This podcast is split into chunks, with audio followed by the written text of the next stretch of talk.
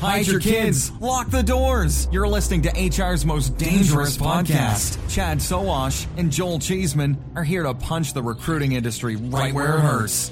Complete with breaking news, brash opinion, and loads of snark. Buckle up, boys and girls. It's time for the Chad and Cheese Podcast. Oh, yeah. What's up, everybody? It's your favorite guilty pleasure, aka the Chad and Cheese Podcast, and this is the Cult Brand Series. I, as always, am Joel Cheeseman, joined by the Moe and Larry to my Curly. Please welcome Julie Calli and Chad Sowash to Hey the there. show. And we are giddy. Guys, we have a really special guest today. Get excited. We welcome Charlotte Marshall, Director of Global Employer Branding, Recruitment Marketing, and best-selling author of Give and Get Employer Branding, Repel the Many and Compel the Few with Impact, Purpose, and Belonging. She's as impressive as that book title is long. Charlotte, welcome to the podcast. Thank you. Good to be here. Good to have you. So, for our few listeners that don't know you, haven't seen you speak at a conference or heard you on a podcast, give us the Twitter bio on Charlotte Marshall and what makes you tick. I started out in internal communications and quickly found employer branding 15, almost 20 years ago. And the thing that makes me passionate is learning and growing in the space. So I have just embarked on my seventh global employer brand build at a Fortune 500 company and definitely always learning and growing. And tell us where you're recording from so we can all hate you for that. I am on a little island outside of San Diego called Coronado, which is a little slice of Americana. It's all mom and pop shop. Um, the Navy SEALs train here, so there's lots of eye candy for any women out there. Um, You never said me for when you were in my Sorry. and it is just a really wonderful place to raise our Right. family. So we've got three kids that are growing up here that we're trying to not spoil to death. Not jealous. Not jealous whatsoever. So you say you found Employer Brand 15 years ago. Did it even exist 15 years ago? Or was this something that you were like, hey, we should probably do this because it makes sense? It definitely existed. I don't know if it existed in the way that we talk about it today, Uh-huh. but in 2005, somebody tapped me on the shoulder at Ernst and Young and said, "You know, we need to convince a group of employees to relocate from Philadelphia to Washington D.C. or McLean, Virginia. We're not going to pay them any more money. Um, can you help us convince them why they should uproot their families and come and take this job?" And we don't have an office in Coronado. Right. So definitely started dabbling in it. And then a few years later, I had moved to Southern California and I was doing an internal HR comms role at a company called Life Technologies that later was acquired by Thermo Fisher Scientific. And they had a huge need for this body of work, but it reported into communications and they called it something different. But I was the only person in the world that I knew doing the work at the time. And there were a few of us. But it was definitely larger global conglomerates. Um, whereas now, I mean, it's almost one of the first 20 or 30 hires at startups these days. So it's definitely grown and evolved a lot. That's interesting. It, it reported into comms because we always have this discussion, argument slash discussion, let's say. It- Should EB report into HR since HR is more focused on compliance and risk than they are belonging and purpose? Should they should they should EB reporting be reporting into HR or should it be marketing or maybe comms? I have reported to all three in the variety of roles that I've had. and my answer to that question, it's whoever has the most passion and the pocket to fund the work. That's There where the work is. is going to live and grow and be successful. Yeah. But it needs to be the person who can fight for the budget and allocate and protect that budget because a lot of people invest in the role and then it's not funded properly if it sits in HR. Whereas if it sits in marketing, it comes with more funding and resource. But the mm-hmm. way a marketer thinks and approaches employer brand is so fundamentally different than what we write about in the book Give and Get that it, there's a quite a bit of training and nuance that needs to go into making that relationship work. And I'll I'll tell you what I mean. If I'm a marketer and I want to sell you the AirPods you guys had me put on for this interview, I'm going to broadcast and tell you about the features, the benefits, and the opportunities of AirPods. And if you can pay the transactional price that we're listing for the AirPods, everyone gets a pair. That's how marketers are trained to think and to promote their work. And when I learned employer brand 15, 20 years ago, that's how I was taught to advertise and sell our jobs. We seduced people with our bespoke coffee and our ping pong, ping pong, and all of the oh. shiny things in our offices. She didn't say ping pong table. Ping pong, foosball, whatever Those it was. were the days. Casual Friday. Throw that one in there. And it, and it worked. And all of a sudden, these large companies I worked for that people hadn't heard of before were becoming more attractive. But it ultimately didn't help our recruiting funnel because we were flooded with unqualified applicants. So, somewhere along the career journey, I met an agency that taught me a different way of doing the work. And instead of that one way value exchange that broadcasts why we're so great, it's a mutual value exchange where we actually lead with the expectation of what it takes to thrive and what it takes to get ahead in an organization. And the truth is, employer branding is much more like online matchmaking than it is a linear sell. Because rather than giving the job to everyone who wants it, we reject as you all know, 99% of the people who apply. So it's a really different proposition. And when sitting in marketing without that expertise, you'll find a lot of controls and nuances in place that make it really hard to do what you're there to do. I, I, find it absolutely impressive that you know you've worked on seven employer brand projects. Um, did all of these companies understand before you you joined in that role that they needed this? Or was it part of the role that you had to convince them how that this was going to bring value to them? I've been lucky in which every role i've taken the business case was already established for them to create the headcount and hire me. And so i was the first person enroll in all seven of these organizations but i didn't have to convince people to hire me i had to convince them to grow my budget and grow my team and grow my resources over time. So sometimes I came in with a really small budget. Other times over the years, it's gotten a little bit bigger, but it's never starting where I need it to be. So there's been a lot of learnings around the education of the business, building the business case, and then getting the ROI story down so that we can continue to grow and invest in the function. Because that education, even if you have someone with passion and pockets for it, the rest of the organization really doesn't really know what to do with me when I come in or how I can help. Touching on the, the learning piece a little bit, uh, we mentioned your book in the intro, which is what, three years old now? Two years old? 2020, March 2020, worst time in the history to launch a book. But COVID happened. My my sense of time went out the window uh, when that when that pandemic went down. But your your spin on this, and I, I saw you present at ERE, uh, repel the many and compel the few. In other words, the most effective employer brands don't attract candidates, they repel them. This sounds like the girl I had a crush on in high school, but but go into what you mean by that and why it's important with employer branding. It was more than one girl, by the way. Love to hear that story. So, what we mean by this is Brian and I wrote this book because we found when consulting and, and working with a lot of different organizations that there's a hesitation or a fear to lean into the cultural reality or the harsh norms that go hand in hand with working at any organization. And while everybody knows that we're not always an easy place to work, and every organization around the world has something that makes it difficult, there has been a hesitation and a resistance to lean in and to share that information. So, and then in exchange for that, we end up with career sites and messaging that are the Instagram version of the reality of working here. And yeah, they're, they're, we're telling the truth and we're proud about the things that make us great, but it's the sunshine version of the truth.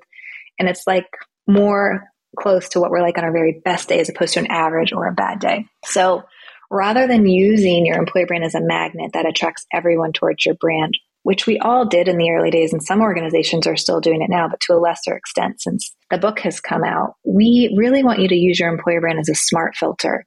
So rather than attracting everyone, we want you to use better messaging and better storytelling earlier in a candidate journey so that people can self select out if they're ultimately not the right match for your organization. So, in order to have that, make that really important decision on whether or not you want to take the jump, we first need to know how hard is it going to be to do my job here? What obstacles might be in my way? How do people respond on a bad day or if they're under time pressure, resource pressure, etc. What are those challenging and supporting behaviors that tend to emerge? And it's funny when my co-author was consulting with a huge tech brand, um, when they went in to do the the finding reporting, they're like, "Okay, we've got we've got some news for you. You have absolutely zero work life balance here, and it's really the overwhelming defining part of your employee experience. And all the executives looked at each other and they were like, oh God, what do we do with this? We can't possibly tell anybody that if they come to work here, they're giving up their nights and weekends for the rest of their career.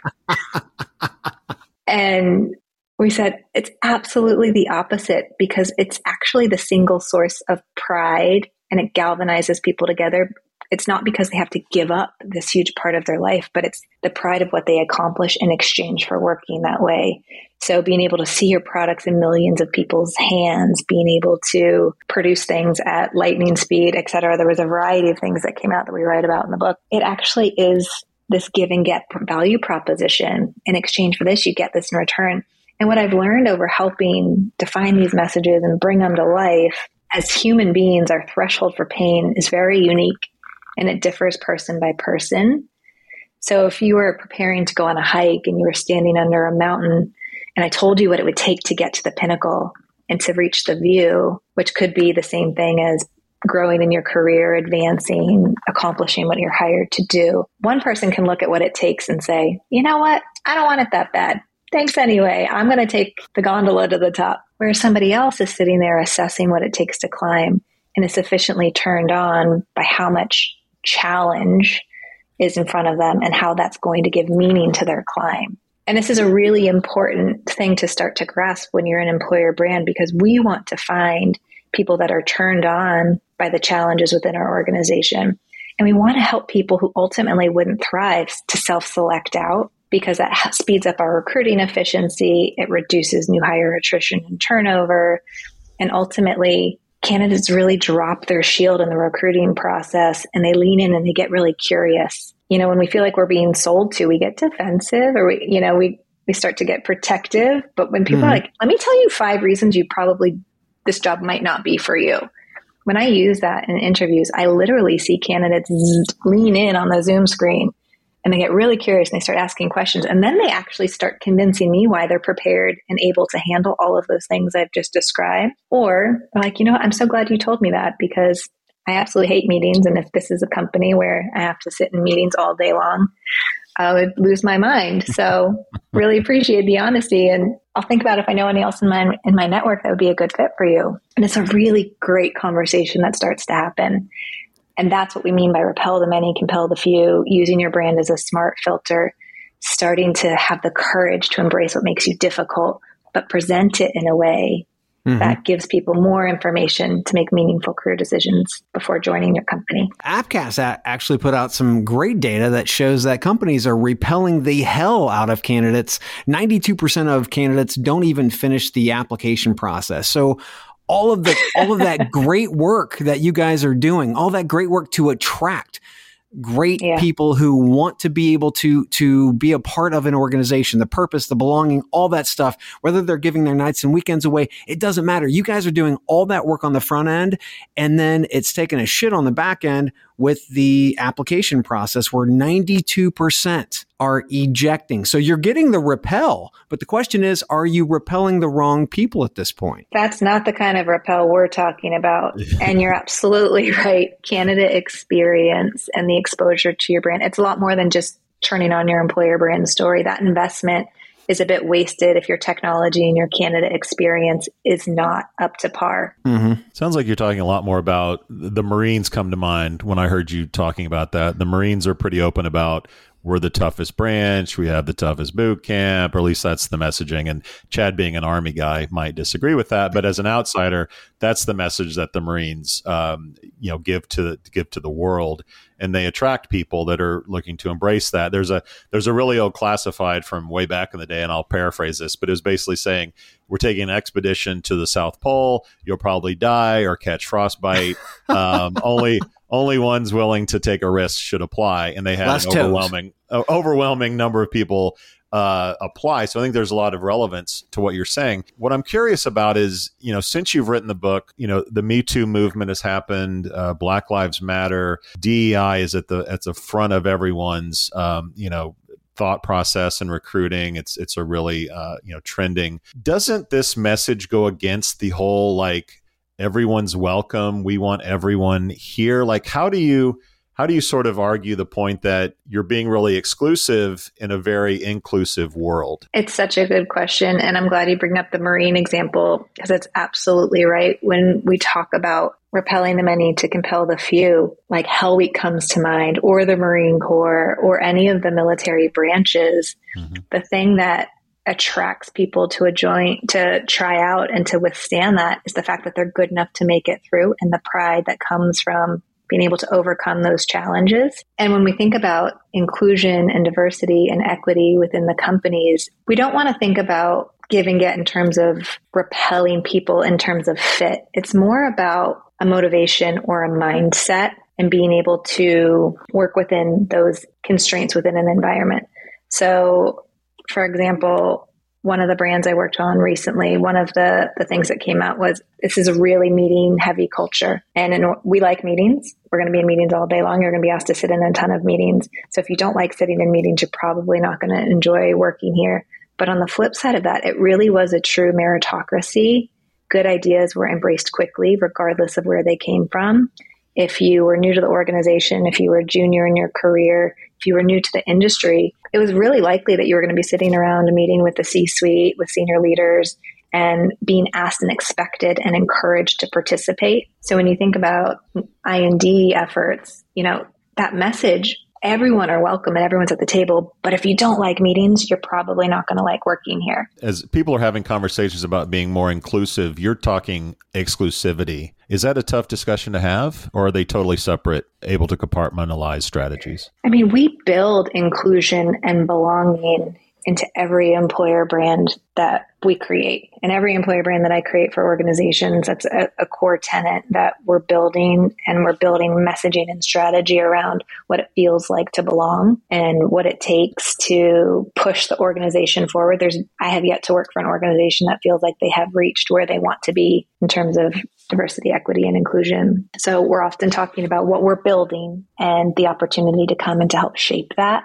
Curious, Julie, are you buying this whole, uh, you know, compel the few and repel the many, or is this falling flat with you? Well, I'll tell you, I was in a, a, meeting once a few years ago, and someone said to me, I want to learn how in my strategy you can help me repel the types of candidates I don't want instead of talk to me about how to attract them. And I was ready to fall out of my chair because nobody had ever brought that up to me before. It was always mm-hmm. about more candidates, fill our mm-hmm. funnels, fill our pipelines. But this wasn't about how many people can we convert into our ATS it was help me save time and money and effort that I'm wasting bringing people in and hiring them and getting them in, onboarding them, and then they leave 90 days later because they're not aligned with what we really are. And I think I think she's absolutely right. The give and the get, the repel the many is not talking about taking away the pipeline for your recruiters. It's talking about building efficiency for them so that they can actually spend time hiring the quality people that really fit and will stay with the organization longer because they understand what they're getting into. Retention. Yeah. If you're good marketers, you sell the dream, but is the dream real when you arrive? And that turns to, you know, high turnover. How much do you understand the future of finance? I'm Jim Marous, a top 10 banking influencer and host of the podcast Banking Transformed where we dive deeply into the rapidly evolving world of banking and financial technology. Join me as I interview industry experts, thought leaders, and innovators as they unravel the latest banking trends, disruptions, and game changing technologies reshaping the world of finance. Redefine your understanding of the banking ecosystem. Subscribe now to Banking Transformed, available wherever you get your podcast and now available on YouTube. Yeah. The big question is can you get budget for it, right? So we're always scrambling in HR. And obviously, if you're not reporting to HR, this might be a little bit easier. But in HR and talent acquisition around trying to get more resources, trying to get more budget. So the big question is, especially when you're talking about organizations who, to be quite frank, over the years haven't really embraced telling the truth. They want the flowers and the honeysuckle and whatnot. They don't want to show, you know, what it might actually cost you to come work here. So if, you know, you're, you're fighting against that, I, I know Charlotte in, in working with all these big companies over the years, you've had to focus on being able to sell that whole stream of, of thought. How did you do it? You know, it's one of those things, it's it's such a counterintuitive idea at first blush and it's provocative. And I remember speaking at an I4CP conference a couple years ago in front of 200 CHROs. And the title of my talk was Why You Should Be Repelling Candidates Rather Than Attracting Them. And I was nervous walking on stage. I mean, I had a lot of puzzled looks in the introduction, but it, it, was really effective of getting people's attention. And I have yet to, after explaining it and talking it through with a variety of stakeholders, have anyone disagree that it's it's a smart way to go. People are nervous, right? Like they're nervous to start airing their dirty laundry and talking about negative parts of their employee experience. Mm-hmm. But when you look at the type of talent they need to attract to grow and be successful, which behaviors are holding them back. That comes out in our EVP research. Like we'll look at gaps in the experience and we'll say, okay, so in order for you to grow and succeed, you're going to need to have a workforce that's more agile and less friendly, maybe less nice. I've been working with an organization that feels like the people are too friendly. Everyone's so nice that you don't get honest direct feedback, etc. So you want people that have these skill sets to come into the organization. So we'll use the employer brand as a tool to start attracting people to level up the behaviors that we need to grow and be successful. But at the same time, we internalize the employee value proposition and try to inspire behavior change and celebrate and galvanize and bring people together for starting to behave in different ways as well. So, Julie and the gang at Recruitment Marketing are having a, I think it's a webinar about TikTok. Julie, is that correct? Yeah, tomorrow we're going to be talking the talk. Um, and using TikTok in recruitment marketing. There you go. So I want to just talk briefly about you know when you mentioned when you got into employment branding, and it, it, felt like at the time, you know, sort of the rise of Glassdoor was a big part of companies really thinking about what is our brand and how should we, uh, you know, what how should we present ourselves to the community. And I think over the your course of being in this profession, you've seen the rise and maybe the the the impending fall of Glassdoor, and now we're seeing the rise of TikTok. It seems like a really hard strategy to go on social media and particularly video and talk about how tough it is to work at your company and sort of filter out everyone. What tips uh, would you give Charlotte in terms of u- utilizing TikTok and and and presenting that message in a social media format. And Julie, I guess from you, uh, after sh- uh, to follow her up, is what are what are you guys seeing uh, on TikTok on the community? What are people doing uh, on your end to brand themselves on TikTok that you're finding uh, is pretty unique? That's a great question. I mean, I love social media for activation of an employer brand because it helps so much with the authenticity. It makes a lot of organizations still very uncomfortable to invest in advocacy and to unleash their employees to start being ambassadors for the brand and letting them speak freely. Um, and I'm always in that debate and conversation on let's go, let's release them, let's let people start talking and showing. TikTok is particularly interesting because you need employees to be the stars of them. This isn't something that can traditionally be highly curated and produced by my team or a video team. We need to find employee actors that want to want to star in them. And what I would say to anyone doing it is just be really clear with your storyline. You want people to say, if you're the type of person that thrives on challenge, that wants to see your work in the hands of millions of people every day and is motivated by working with the smartest people on the planet, you're probably going to love working here. But if you don't like this, this, and this, we're probably not the place for you. So you always have to have that balance. But on TikTok, you want to make it fun and humorous. So it's an opportunity to really not take yourself too seriously. And I can see the company that likes meetings on TikTok now. Just TikTok in a meeting going, I love meetings. Meetings are great. Meetings are fantastic. but you can have fun with that. I mean, TikTok, its number one use is entertainment. And people are digesting content for the intent of entertainment. They're not going on there to do their job search, but they are absolutely absorbing brand while they're there. Mm-hmm. And brand is who you are when you're not in the room. It's what people are saying and thinking in their impressions of you. So this is a great way to help influence those stories. But yeah, big organizations should have concern for it because it is like user generated content is really what fuels it and you can't really control that so if a large organization is really concerned about risk it's something to be very careful about but also at the same time if you're going to come in with a strategy is one thing, but it's already happening anyways. The mm-hmm. user generated content is there, whether you want it to be or not. Big one I'd say right now that's going on is all the salary transparency. Uh, mm-hmm. Gen Z is the biggest user of TikTok, and they are not afraid to get on there and share and tell what's going on in the world. They're not afraid. Like future, gen- you know, past generations have been, are a little hesitant to get on video and be committal. They'll put it out there. So that information's there. Salary transparency is happening. Reviews about the company, whether they're positive or negative, they are happening and you cannot control that. Um, so I understand why companies fear that, but the difference is do you just let it go and you don't have any story or you don't have a voice in the room or do you go on the platform and you start making influence into it? It's a big decision companies have to make, but in the end, people are talking, they are putting it out there. And I think that transparency, it's just, it's what's happening now. So should you be honest about the things that are probably difficult? Well, there's always, that's why great comms people like Charlotte know how to take negative thing that somebody might view and look at it from a different angle and say, how might this be a positive to someone else? And then tell that great story. But Charlotte, I'd love to know um, your thoughts on salary transparency. Like this is a big thing that's happening right now. Mm-hmm. Yep. Um, states are starting to make it the law that you have to disclose the salary in the job posting in certain states. And companies are nervous. Is this going to cause people to be detracted from my company if I disclose it? Is a low salary in your strategy? Yeah. I'd be nervous too if I wasn't paying market rates. I mean, I am I am here for this. I love it.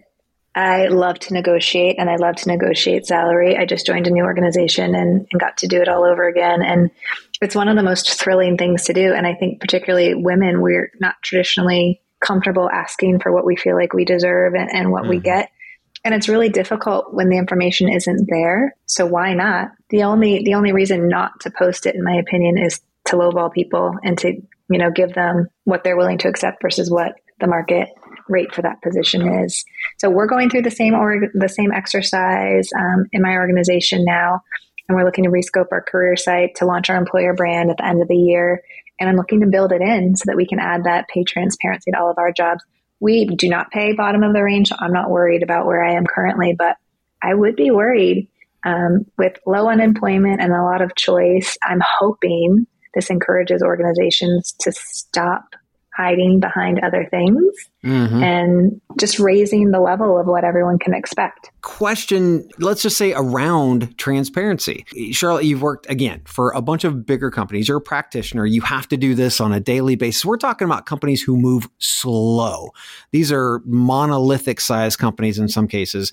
How do you get them to move fast in the direction that you want them to move in? And, and let's say for this, this uh, case of salary transparency, case in point, how do you get them to embrace this to see it as uh, something that is a positive for them that they have to do? Unfortunately, the answer to that question is showing the risk. Big companies only move quick when you can show if you can expose how much risk they are exposing themselves to. Uh-huh. Yeah. From a legal perspective or something else, you'll be surprised how fast big companies move if you can show risk avoidance.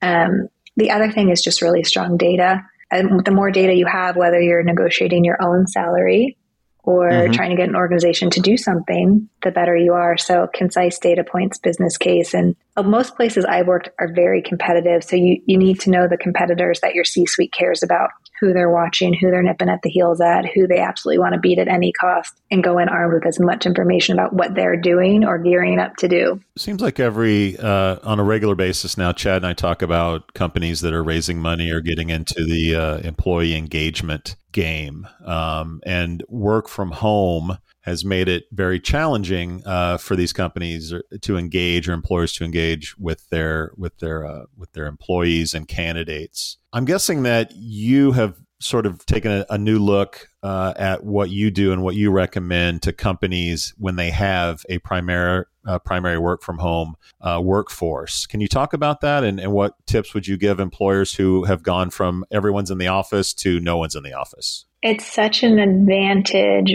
from a recruiting perspective if you're open to remote work because you're no longer looking for the strongest coder in Dallas, Texas, you know, you're able to look at the entire US or potentially internationally. So it opens your your pool quite considerably. A lot of top talent aren't going back to the office full time. You know, the companies that are, are mandating full time um, are really easy to poach talent away from because during the pandemic, good, bad, or otherwise, we all got a taste of a different type of work. And I like to ask people when I'm doing employer brand research, you know, if you woke up tomorrow with a winning lottery ticket in your pocket and it was so big that work just became optional, what would you do? And it's my favorite question to ask in a focus group because you can imagine almost nobody says, I'd come back and do this job tomorrow. Like that's almost a given. But watching them light up and talk about what they would do next or how they would spend their time is a really magical thing. And I think the pandemic and the shift to different ways of working is trying to teach us the same point. So we're not having this huge jackpot lottery win, but in the last two years, we have all made quality of life wins that we're mm-hmm. not willing to compromise on, whether it's I want to go to yoga in the middle of the day, or I want to be home to tuck my kids in every night, or I don't want to sit on the road.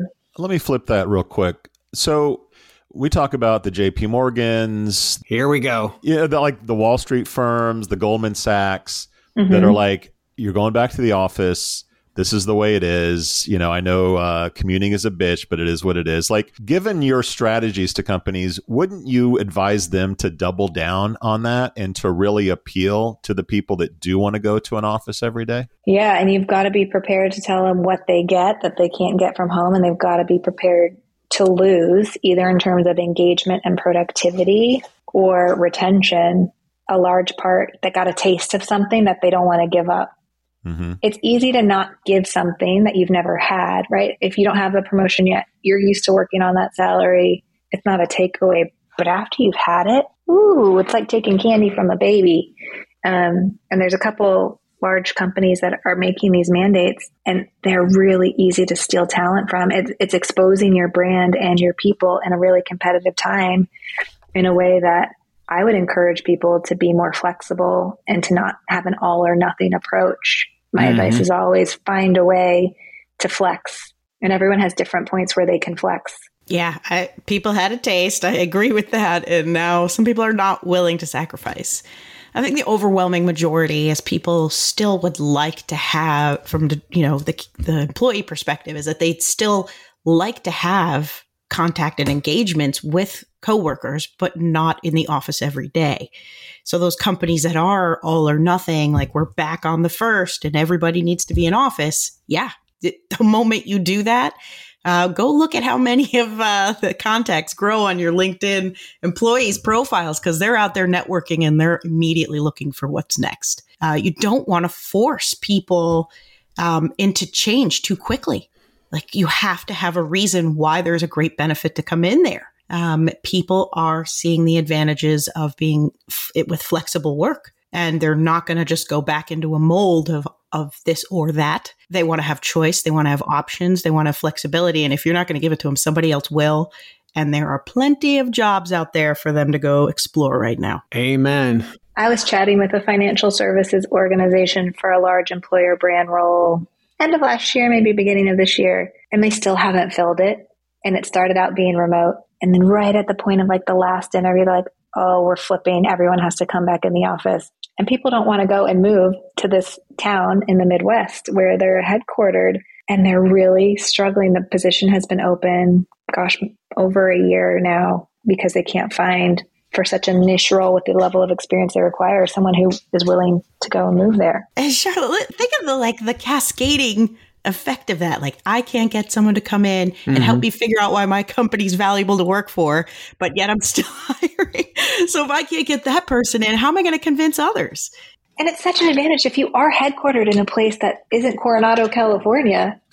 you're not limited by that anymore in this new normal. Rub it in, Charlotte. well, no, she's saying you're not limited by it, and that's the. And I think that's the smart play, right? But again, companies are doing what they feel like they have to do, quote unquote, have to do, whether they're ripping people back into the office or uh, allowing that autonomy that we've had for the last few years. I got to say, Charlotte, we appreciate you coming on. The name of the book is Give and Get. Charlotte, where can people find this book and buy several copies for their friends? You can find it on Amazon, Barnes and Noble, anywhere you go online to buy your books. It is likely there. And we all just learned that Barnes and Noble is still in business. Charlotte, thanks for joining us. Julie, it's always fun to get your insights.